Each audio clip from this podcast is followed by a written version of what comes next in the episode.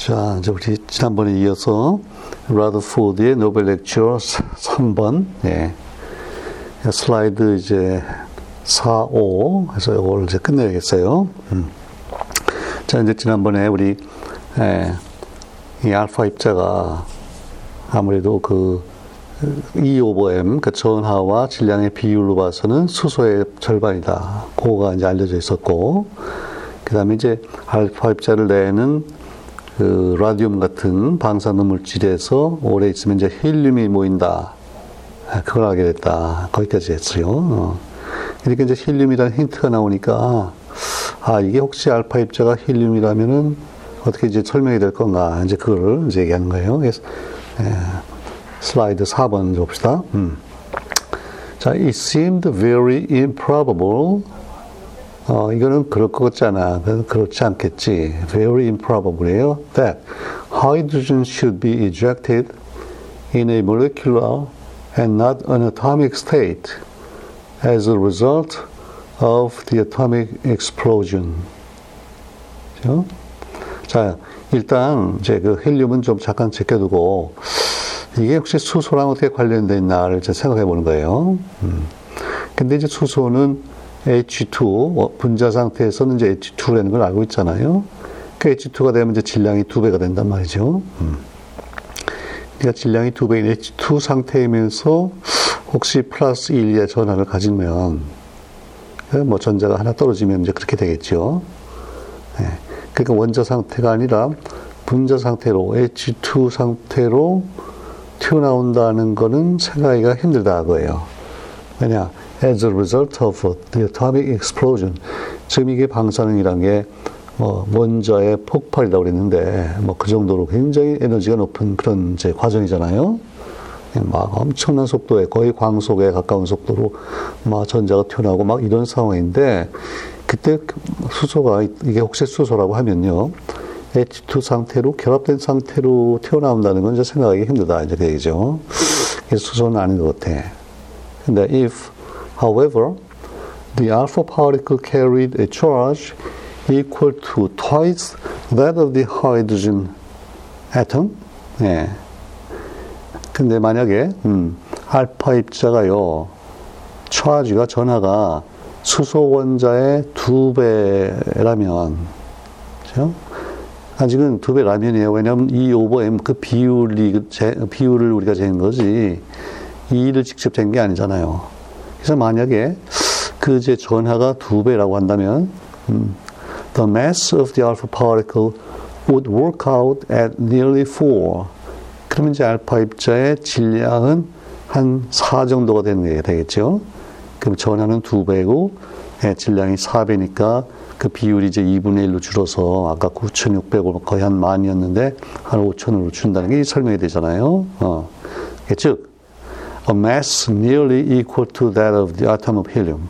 아, 그랬더니 이제 헬륨하고 연결이 되는 거예요. 음. 그러면 그 수소의 한 4배 되는 질량. 그러니까, 예. 바로 헬륨 원자의 질량과 거의 비슷한 그런 사랑 값이 얻어지겠다. 그런 이제 생각이 들었어요. 음. 그러니까 이제 그 당시에 이미 헬륨이라는 게 알려졌고, 헬륨의 이제 그 원자량이 수소의 한 4배 된다는 것까지 이제 알려져 있는 거겠죠. 예. 그거에 뭐, 예, 수소는 이제 그렇고, 헬륨을 이제 우리가 어느 정도 많은 양을 얻어서, 결국 밀도를 재면 되겠죠. 했더니 이제 수소보다 4배가 무거운 거예요. 그래서, 아, 이건 원자량이 4다. 그게 이제 알려져 있는데, 그러니까 수소가 이제 플러스 2의 전하를 가진다면, 이 설명이 되는데, 이게 헬륨이죠. 근데 헬륨이 어떻게 되면 2가 될까? 그건 아직 그땐 잘 몰라요. 근데 이제 지금이야 물론 그거 당연히 알죠. 헬륨이, 아이고, 헬륨이 예, 양성자가 핵에 두 개가 있고, 그죠? 지금 우리가 여기서 알파, 알파 입자 튀어나오는 거는 핵이 튀어나오는 거기 때문에 전자가 없잖아요. 그러니까 전체적으로 전하가 핵의 전하인 2가 되겠죠. 근데 이제 아직은 그걸 잘 모르는 거예요. 왜냐하면 아직 전, 뭐, 원자 핵도 모르고, 아직 그 양성자를 지금 몰라요. 그 핵의 전하가요, 양성자의 전하인 1, 수소, 2, 헬륨, 3, 리튬, 4, 베릴륨. 이걸 지금 모르는 상황이에요. 자, 그러니까 참 재밌죠. 이거 지금 뭐 고등학교 학생도 다 아는 내용인데 그때는 이걸 몰라가지고 약간 이렇게 저렇게 지금 예, 머리를 굴리고 있는 거예요. 그래도 지금 정답에 상당히 접근하고 있어요. 예. 이게 참 우리가 자연을 이런 식으로 이제 알아가는 거예요. 조금씩 조금씩 이렇게 힌트가 나오고. 음. 자, 이제 그 다음에 아주 결정적으로 중요한 제 실험이 이제 설명이 있는데요. 보세요. A large quantity of emanation was forced into a glass tube which had walls so thin that the alpha particles were fired right through them. 음. 그러니까 상당히 많은 양의 emanation, 그러니까 라디움 같이 방사능을 내는 그 물질을, 그죠? 유리 튜브, 유리로 된 튜브에다가 이제 집어넣었어요. 쑤셔 넣었어요. 그러니까 튜브가 지금 가는 거예요. 거기다. 근데 이 튜브에 그 유리제 관의 두께가요. 벽의 두께가 아주 얇아요. So thin that 그 알파 입자가 알파 입자가 바로 through 댐이니까 이게 월즈죠. 그 벽을 통과해서 그냥 아주 쉽게 통과할 수 있는 예, right through them 쉽게 통과할 수 있게 이게 이제 알파 입자에 대해서 여러 가지가 이제 알려져 있는데 특히 라드포드가 자기가 이제 알파 입자의 발견자잖아요. 그러니까 알파 입자의 투과력을 지금 알고 있는 거예요.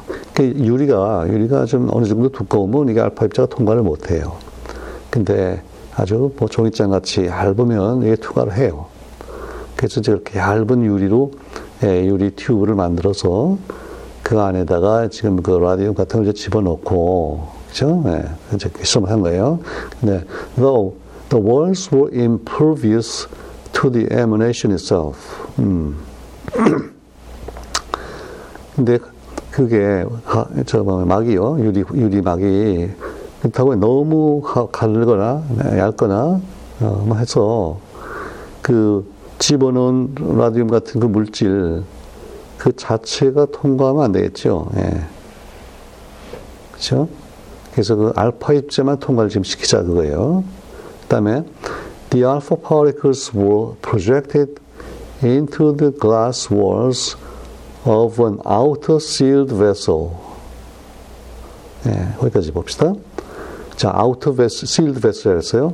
그러니까 이제 지금 그 라디움을 집어낸, 집어넣은 그 유리 튜브가 지금 안쪽, 이너 이제 베슬이고요. 그거를 뭐 바깥에 좀 더 약간 큰 유리 뭐 튜브라 그럴까 아니면 유리 하여튼 기구에다가 이제 집어넣은 거예요. 어. 그러니까 그 바깥에 유리 그 관도 결국은 이제 유리 벽 있잖아요. 그 글라스 월즈죠. 네.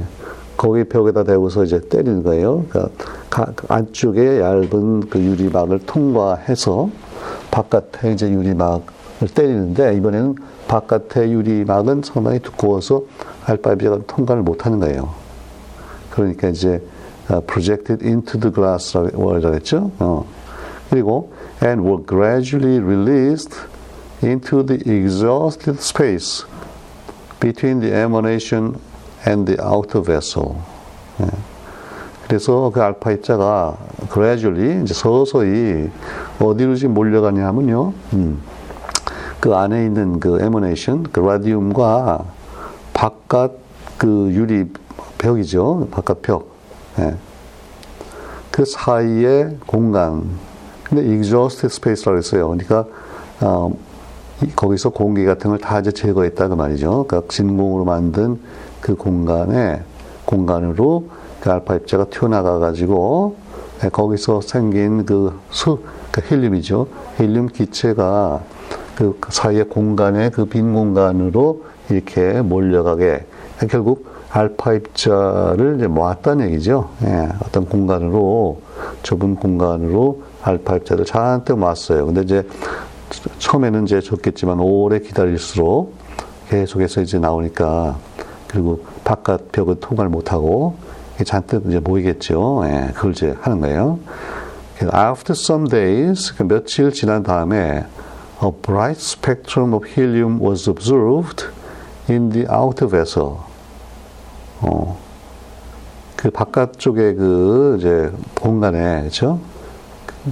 그 바깥에 그 유리관이겠죠. 그 유리관에 그 모인 그 기체를 놓고 그 스펙트럼을 봤더니 아주 밝은 헬륨의 스펙트럼이 보이더라고요. 아주 깜짝 놀랐겠죠. 예. 그 슬라이드에 이제 헬륨 스펙트럼 있는데 거기 보면은 그 빨간 쪽에 이제 약한 선이 하나 있고요. 그 다음에 이제 하늘색 쪽에 있고 몇 개 있고 저쪽에 보라색도 있고 하는데 이 헬륨은 이 노랑 쪽 부분에 아주 강한 선이 있어요. 눈에 딱 띄는 선이 있어요. 네. 그러니까 이 이제 장치를 만들 때 아마 미리 미리 이제 이런 실험을 하려고 그 outer vessel 그 사이에 전극을 아마 이렇게 걸었을 거예요. 그래서 나중에 이제 뭐가 모이면은 전압을 걸어서 한번 방전을 시키고 스펙트럼 한번 보겠다. 이제 그런 이제 준비를 했던 것 같은데 그래서 며칠 아마 이제 한 하루 첫날은 아마 봤더니 이게 뭐가 잘 안 보였을 거예요. 예. 그 다음에 며칠 며칠 하다가 한 4, 5일 지난 다음에 봤더니 아주 뚜렷하게 헬륨의 스펙트럼이 보여요. 그 얘기는 결국 그 알파 입자가 튀어나와서 튀어나와서 이제 한 5일 지나면서 이게 지금 헬륨으로 바뀌었다는 얘기잖아요. 자, 근데 여기서 잘 생각해 보세요. 알파 입자는 그게 이제 원자 핵이거든요. 지금 알고 보면. 음, 그러니까 이제 플러스 2의 전환을 가졌죠. 알파 원자가 되면 이제 중성이니까 뭐 저기장에 안 끌릴 텐데. 음. 근데 이런 스펙트럼을 나타내려면 이 스펙트럼은 지금 어디 뭐 핵에서 나오는 거예요. 그게 아니면 전자에서 나오거든요. 그렇죠? 그러니까 알파 입자가 나오다가 예, 주위에서 전자를 받아가지고 예, 그 기체 상태의 헬륨 가스가 된 거예요. 기체가 된 거예요. 그게 그 두 유리관 사이에 막 사이에 이제 이렇게 모인 거잖아요. 어. 그래서 이 스펙트럼이 나왔어요. 그러니까 이제 엄밀하게 얘기하면 알파 입자로부터 알파 입자가 헬륨으로 바뀌었다 이렇게 얘기해도 과언이 아니에요. 알파 입자는 헬륨의 원자 핵이었고 스펙트럼을 나타내는 헬륨의 원자니까 그렇죠. 그래서 이 실험을 하면서 알파 입자가 바로 헬륨의 핵이라는 게 이제 확실하게 됐죠. 근데 아직도요, 라더포드는 이게, 아, 그러니까 헬륨의 원자 핵이다. 이렇게 얘기를 못 해. 알겠죠? 예. 자, 다음에, no trace of helium appeared when the emanation was replaced by a larger volume of helium itself. 자, 이건 뭐겠어요? 이런 실험을 할 때 우리 무슨 실험이든지 실험을 잘 하려면요. 소위 그 컨트롤, 그 뭐라 그러죠? 대주군, 대주 실험을 잘 해야 돼요. 자, 이 경우에 헬륨이 나왔다고 해서 그게 반드시 알파 입자에서 왔느냐? 누가 이렇게 이제 반론을 제기할 수 있단 말이죠. 그러니까 그 안쪽 그 튜브에, 안쪽 튜브에 만약에 거기에 어떤 이유로 헬륨이 많이 있었다고 치면요. 어, 그게 혹시 안쪽 그 막을 통과해서 그 바깥쪽으로 나간 게 아닌가. 어, 그러니까 이제 알파 입자하고는 상관이 없지 않느냐 누가 혹시 얘기할지 몰라요. 그래서 뭘 했던 얘기냐면 그 이제 안쪽에 그 라디움을 집어넣은 그 위치에 이번에는요 예, 라디움을 넣지 않고 그냥 순수한 예, 상당한 많은 양의 순수한 헬륨을 넣고 해봤더니 어, 헬륨의 스펙트럼이 안 나오는 거예요. 그러니까 그 유리막이 예, 헬륨 가스는 차단을 해 통과를 못해요. 그런데 헬륨의 핵, 그렇죠? 알파 입자는 통과시킨 거예요. 음, 이런 실험을 했어요. 그래서 그래서 이제 we conclude, 예, 아주 결론을 내렸어요. That the alpha particle is a projectile, projected atom of helium. 음, 알파 입자가 projected, 이렇게 발사된, 튕겨 나온 헬륨의 원자다 그랬어요. 보세요. 근데 또 원자다 그랬죠.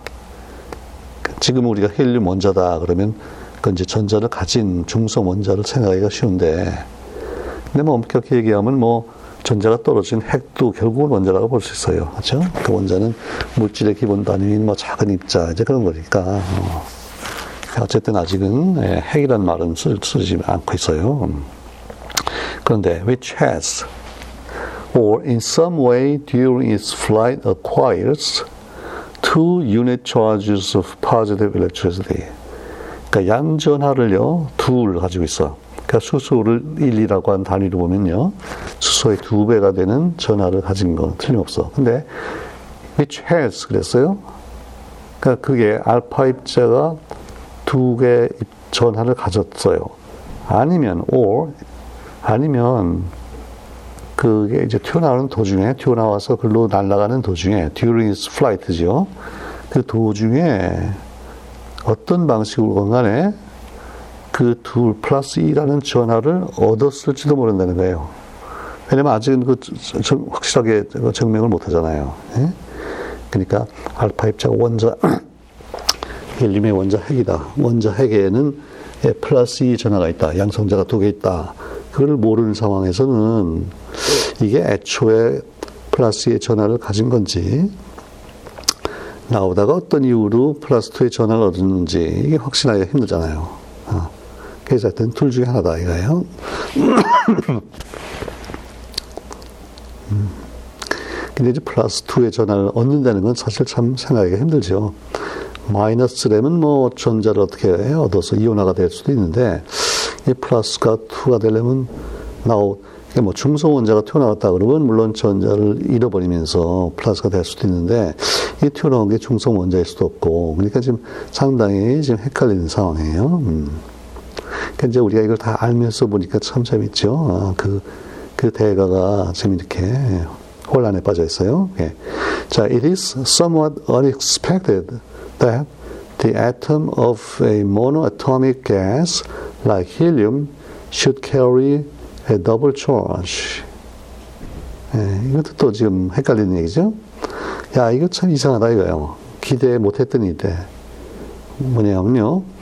헬륨과 같은 단원자의 기체의 원자가 현재 우리 수소 같으면 두 개 원자잖아. H2. 그런데 헬륨은 반응하는데 그 이미 알고 있고. 그렇죠? 그래서 이렇게 헬륨 같은 그 원자가 어떻게 플러스 2의 전하를 가지고 있느냐. 이게 참 이게 이상하다 이거예요. 어. 이제 처음에는 몰랐, 몰라서 좋았는데 이게 헬륨이란 거 관련을 짓고 보니까 오히려 더 헷갈려요. 야, 이거 헬륨은 그 반응도 안 하고, 그렇죠? 그 차지를 가진다는 거는 뭐 어떻게 이 전자가 떨어지거나 뭐 해서 결합하거나 뭐 일단 그런데 그것도 아니고 헬륨은 뭐 반응도 전혀 안 하는 놈인데 어떻게 돼서 플러스 2의 전화를 가졌냐. 이게 이제 핵을 모르는 상황은 애초에 나올 때 이건 전자가 전혀 없고 방사능 변화라는 거는 핵에서 일어나는 변화다. 그걸 이제 모르니까 이게 참 이상하다. 이제 그 얘기예요. 그렇죠? 음. 이제 하나 마지막 슬라이드 같이 합시다. 음. 그 다음에 뭐라고 했냐면요. If the alpha particle can lose two electrons, the double charge is explained. 했어요. 알파 입자가 전자 두 개를 잃어버린다면 그 플러스 2라는 전화가 이제 설명된다 그랬어요. 근데 이제 지금 알고 보니까 뭐예요? 사실은 이미 알파 입자가 전자를 이미 두 개를 잃어버린 입자죠. 그러니까 헬륨 원자에서 이미 전자를 두 개를 잃어버린 예, 그런 상태인데, 근데 이걸 이렇게 얘기했어요. 그러니까 이때 알파 파리크를 지금 헬륨 원자라고 생각하는 거죠. 헬륨 원자가 전자 두 개 잃어버리면 플러스 2라는 전하가 설명이 된다. 이렇게 얘기했어요. 음. 자, we are consequently driven to the conclusion that 네, 그래서 우리가 결론적으로 어떤 결론에 도달하는가 하면요. The atoms of the primary radioactive elements like uranium and thorium must be built up in part at least of atoms of helium. So, 야, 이거 중요한 말인데. 음. 근데 어쨌든 헬륨이 튀어나오는 걸 보니까, 그러니까 이 우라늄이나 소리움 같은 뭐 라디움도 마찬가지고 이런 방사능 물질이 저 방사능 물질이 must be built up 뭘뭘로부터 그 구성되어 있다? 돼 있다. 그게 이제 확실하다는 거예요. At least in part 적어도 부분적으로는요 헬륨 원자로 구성되어 있다는 것은 틀림없다. 그러니까 이것도 역시 중성 원자는 아니고 원자 핵인데 그렇죠? 그 내부를 보면은 헬륨이 거기 들어있는 게 틀림없다 이거예요. 그 헬륨이 들어있다가 이제 튀어나왔다 이렇게 보는 건데, 예. 근데 이제 지금 우리 지식으로 보면은 뭐 우라늄에 뭐 헬륨이라고 하는 부분이 따로 있고 나머지 부분 그건 아니죠. 전체적으로 양성자와 중성자들이 이렇게 이제 묶여 있는데 그게 이제 불안정하다 보니까 튀어나올 때 튀어나올 때 이 안정한 헬륨의 형태로 튀어나오는 거지 뭐 헬륨이 따로 있는 건 물론 아니에요. 음. 근데 이제 그 이 원소가 어떻게 생기는가를 이제 돌이켜 생각해 보면요. 역시 예, 우리 그 별의 내부에서 별의 내부에서 처음에 이제 수소가 헬륨으로 융합하잖아요. 그리고는 그 다음에 헬륨이 몇 개씩 뭉쳐서 탄소가 되고 산소가 되고 이런 식으로 쭉 가서 뭐 우라늄도 되고 이제 그러기 때문에 뭐 헬륨이 들어있다고 봐도 그것도 뭐 틀린 말은 또 아니죠. 예. 그래서 지금 우리가 원자의 내부에 대해서 이제 조금씩 조금씩 이제 알아가고 있는 그런 이제 과정이에요. 음. 그리고 이제 헬륨이 들어있다, 헬륨이 모여서 됐을지 모른다 하는 게 결국은 어, 뭐하고 관련돼 있냐면 우리 지난번 그 레일리의 이제 아르곤 발견할 때 처음에 이 레일리가 공기 들어있는 그 뭐 질소, 산소 등 기체의 밀도에 관심을 가졌던 이유가 그 프라우트의 가설을 한번 테스트해 보자 이제 그거였잖아요. 프라우트는 모든 원소가 결국 수소가 수소가 여러 개 모여서 이루어진 게 아닌가 그런 생각을 했고 그렇다면 밀도가 기체 밀도가 예, 수소 밀도의 정수배로 나와야 될 것 같고, 이제 그걸 테스트한 건데, 그거하고 이제 일맥상통하죠. 프라우트는 수소가 기본 단위라고 보는 거고, 여기서는 헬륨, 헬륨이 아, 뭐가 들어있는 것 같다, 이제 이렇게 얘기를 했는데, 뭐 결국 같은 얘기죠. 그죠? 음. 예. 둘다 어떤 관점을 택하더라도 결국은 뭐 우라늄이나 라듐이나 뭐 탄소도 마찬가지고 이것들이 그냥 밑도 끝도 없이 딱 그 탄소로 딱 태어난 게 아니라 수소와 같은 기본적인 입자가 먼저 만들어지고 그게 이렇게 이제 여러 개 쌓여가지고 조합을 이루어서 만들어진다. 처음부터 애초부터 완성품이 있는 게 아니고요. 예, 어떤 기본 소재가 있어서 그걸 쌓아가지고 완성품을 만드는 그런 이제 예, 과정, 그런 그 뭐라 그럴까 전략을 이제 자연이 가지고 이제 우리 물질 체계를 만들어간 거예요. 이제 그걸 지금 우리가 상당히 많이 눈치를 채가는 그런 과정이죠. 지금 하고 있는 게. 음. 자, 그 다음 봅시다. It is very improbable. 아, 그건 그럴 것 같지 않대요. 뭐냐? That a chemically inert element like helium should play such a prominent part in the constitution of the atomic, system, atomic systems of uranium and thorium and radium. 음. 자, 그렇게 이제 라디움, 저, 뭐, 우라늄, 소륨에 아마 내부에 뭐 헬륨이, 헬륨이 적어도 부분적으로는 들어있는 것 같다고 얘기를 해놓고서는 그런데, 어, 헬륨 같이 그 화학적으로 이너트한, 그렇죠? 반응성이 전혀 없는 그런 원소가 그 우라늄, 소륨, 라듐과 같은 이런 원자죠. 원자의 시스템, 어토믹 시스템에 그걸 구성하는데 그렇게 중요한, 결정적으로 중요한 역할을 한다는 것은 참 아, 그 생각이 어렵다 그 말이에요. 그럴 것 같지는 또 않다는 거예요. 그러니까 이게 딜레마예요. 한쪽에서는 헬륨이 이제 튀어나오고 있고요. 한쪽으로는 이게 화학적으로 전혀 결합도 안 하는 놈인데 그게 어떻게 거기 들어있느냐 이거예요. 그러니까 이게 지금 화학 결합식으로 이거 생각하니까 그렇죠. 이게 지금 먼저 핵에서 핵에서 강한 핵력이라는 걸로 이렇게 묶여 있는데 지금 그걸 전혀 모르는 상황이니까 아 헬륨이 들어있는지 그것도 이상하다 이거예요. 그치? 음. 자, 그 다음 문제 봅시다. All the evidence is against the view. 여러 가지 증거들이 있는데 이런 관점에 대해서는 반대래. 그렇지 않다는 거야. 근데 그 관점이 뭐냐면요. That uranium or thorium or radium can be regarded as an ordinary molecular compound of helium with some known or unknown element which breaks up into helium. 음. 그러니까 적어도 반, 이건 아니야. 이건 반대인데 그 반대가 뭐냐면요.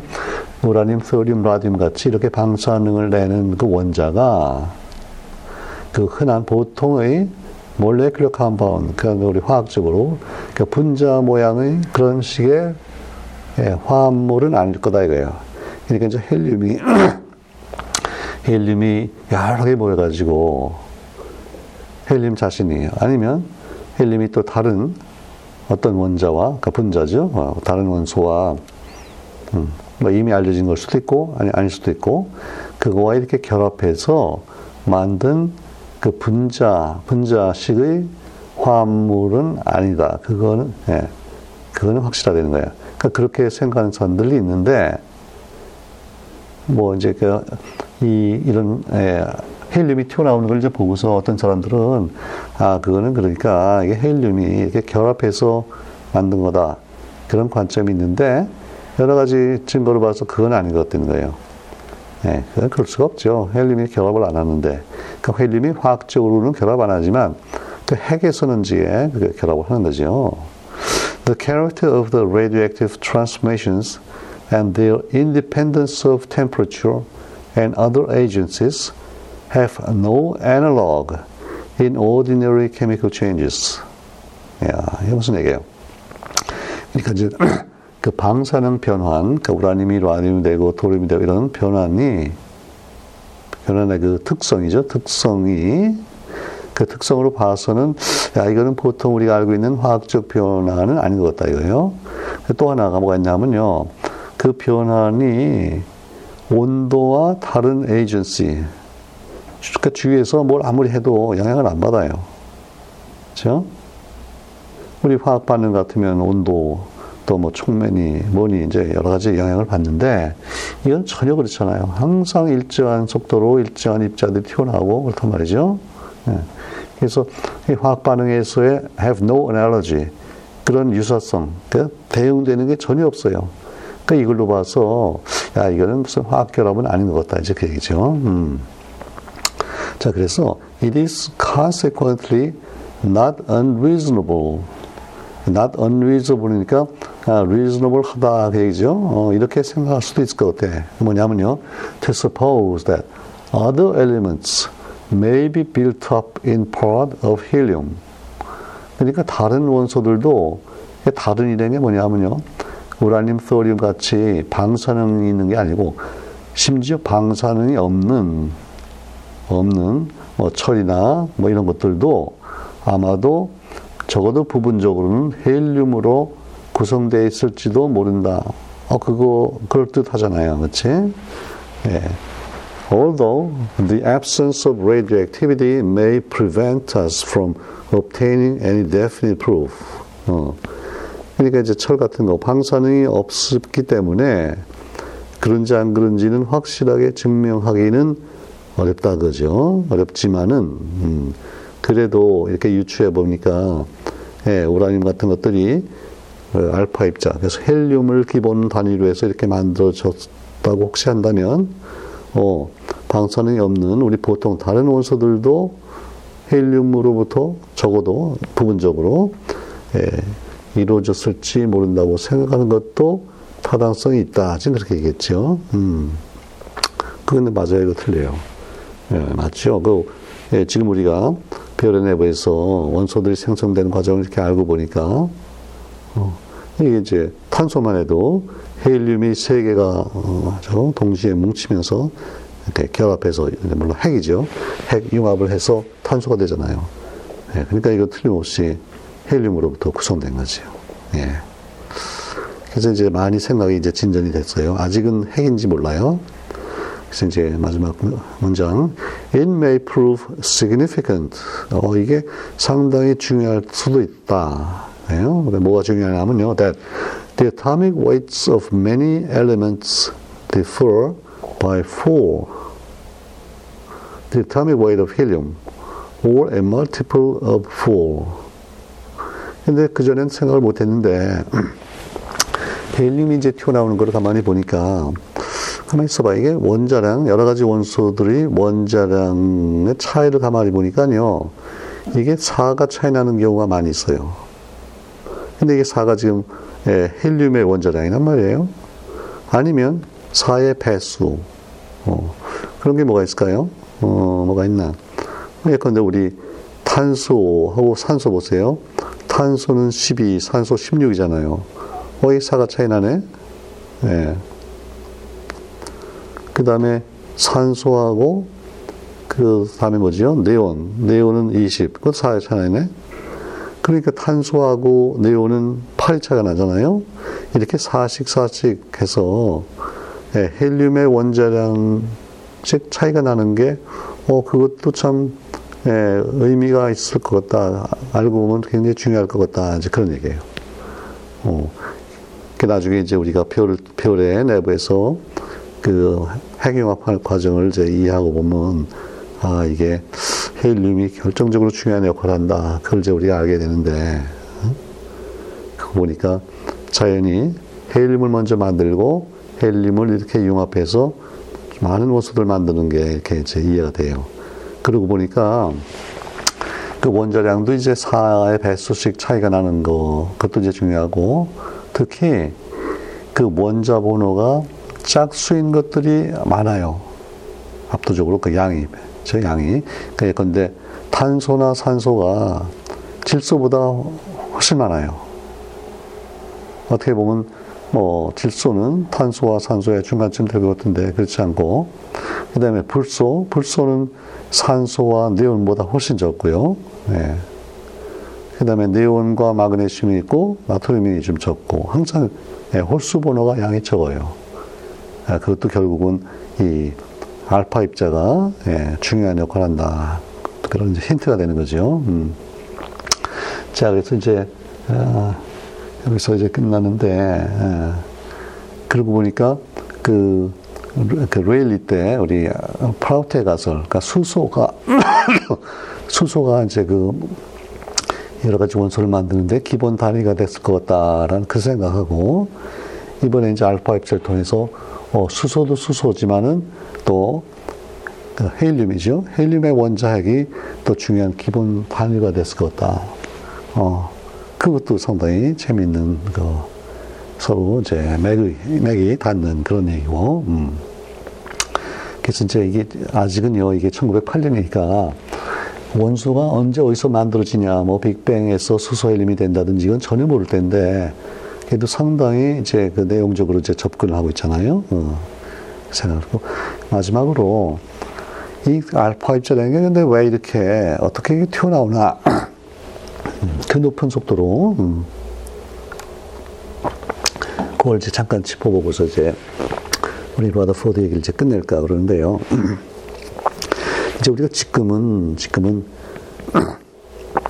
그 양성자들이 이제 이렇게 여러 개 차곡차곡 모이면서 이제 다른 원소가 되는 걸 아는데 우리가 양성자만 놓고 보면은 참 그 이해가 안 가죠. 그 양성자가 전부 다 이제 플러스 1의 전환을 가지고 있는데, 음, 근데 그 이제 여러 개뭐 있으면 반발력이 엄청나게 클 테고 이제 거리가 짧으니까 음. 굉장히 그 붙어 있지 못할 것 같은데 이게 붙어 있단 말이죠. 그래서 우리가 이제 중성자가 발견되고 콜크라는 게 알려지면서 어, 아 이게 지금 그 강한 핵력이라는 그 특별한 힘을 통해서 중성자의 콜크와 양성자의 콜크가 서로 끌리고 그래서 이게 결국 중성자가 양성자들을 이제 묶어주는 역할을 한다. 그걸 이제 이해를 했는데, 근데 이제 라디움을 우리가 봅시다. 그 라디움 이제 상당히 무거운 핵이잖아요. 그럼 양성자가 이제 많이 약수가 많고, 예. 그 다음에 중성자도 이제 많고, 한데, 근데 알파 입자가 왜 튀어나오냐 이거예요. 그 안에 그렇게 잘 묶여 있는데, 어. 그래서 이 문제를 이제 해결한 게 그걸 이제 그 이론적으로 풀이한 게 바로 그 지오지 가모프라고 있었죠.